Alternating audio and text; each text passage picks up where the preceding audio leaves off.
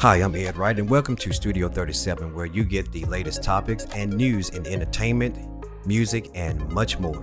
Studio 37 is brought to you by WED Radio. Go to wedradio.net for the latest videos and your favorite R&B love songs. WED Radio, number one in R&B.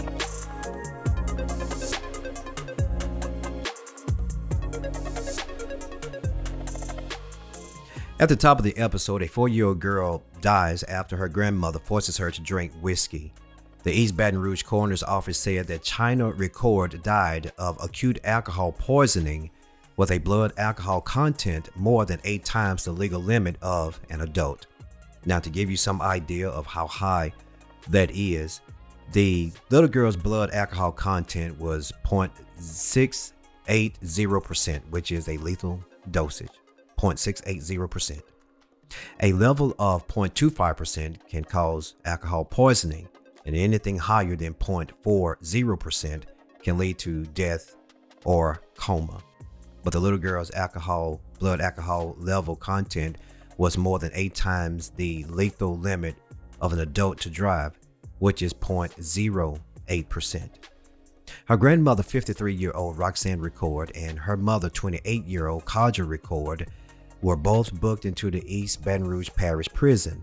They both said that they became angry after China was seen taking a sip from a bottle of Canadian Mist whiskey that was sitting on the counter. The Baton Rouge police said that her mother, Kaja Record, watched as her grandmother forced her to drink a half a bottle of whiskey as punishment. Kaja Record didn't seek medical help for her daughter until she saw that the girl wasn't breathing anymore. When first responders got there, they administered CPR and other life saving measures, but they were unsuccessful. Her grandmother, Roxanne Record, told the police that she messed things up and that she wanted to take full responsibility for the little girl's death. Both Roxanne and Kaja Record has been charged with first degree murder. Now we have to understand that this little girl is only mimicking what she's seeing the adult people doing. And obviously, if not both, one of the women, Kaja, or her mother, Roxanne, was drinking the whiskey to have it sitting on the counter. And so they used this as a form of punishment because the child wanted to see what the what the whiskey tasted like. Now, th- this was not punishment. This this was torture. Because by now, if the girl was able to take a sip of the whiskey, then she know that this burns, that this hurts. And so now, with this girl right here drinking a half a bottle of Canadian Mist whiskey. Now, this is some strong whiskey here, okay?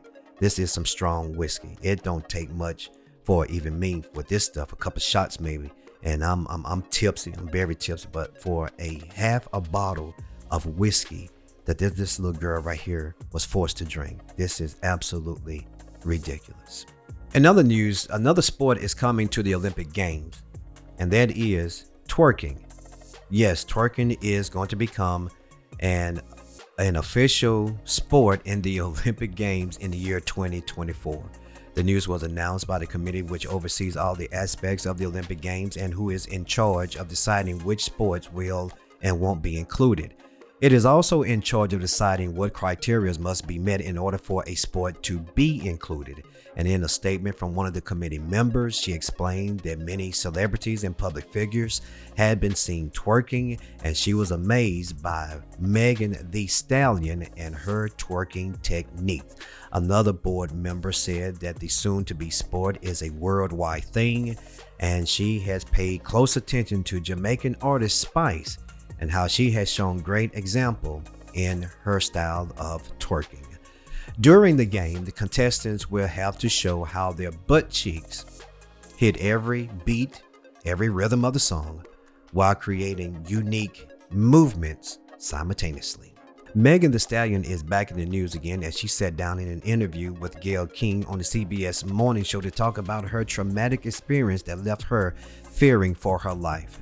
Since the shooting that occurred in July 2020 and throughout the ongoing case, neither Megan nor Tory Lanez has revealed much of what happened in full on that particular night.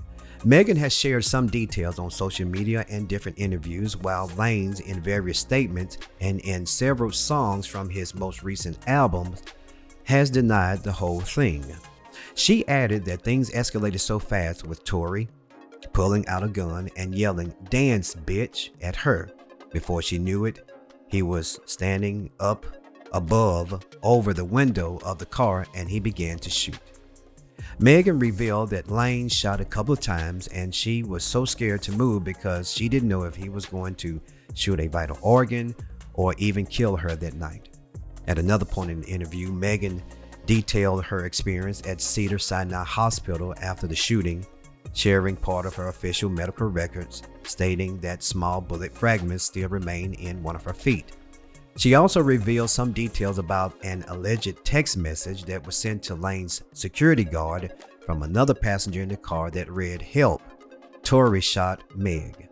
Lanez was arrested on July 12, 2020 in connection to the incident and later arrested once again for violating court orders stating that he cannot come into contact nor within 100 yards of Megan the rapper when he made an unannounced appearance during DaBaby's Rolling Loud Miami set moments after Megan left the stage. As a result of the violation, Lane's bail was increased and then earlier this month increased once more for another violation, which this time took place on social media. Tory apparently tweeted clear messages to Megan despite presiding judge ruling that Lanez is not to mention the complaining witness in this case on any social media site. The next court hearing is scheduled to be for September. Thank you for tuning in to Studio 37 and be sure to subscribe and follow us on YouTube and our podcast that can be found on Google Podcasts, iHeartRadio, and Spotify so that each time that we post the latest news and entertainment, you will be notified. I'm looking forward to next time. Goodbye.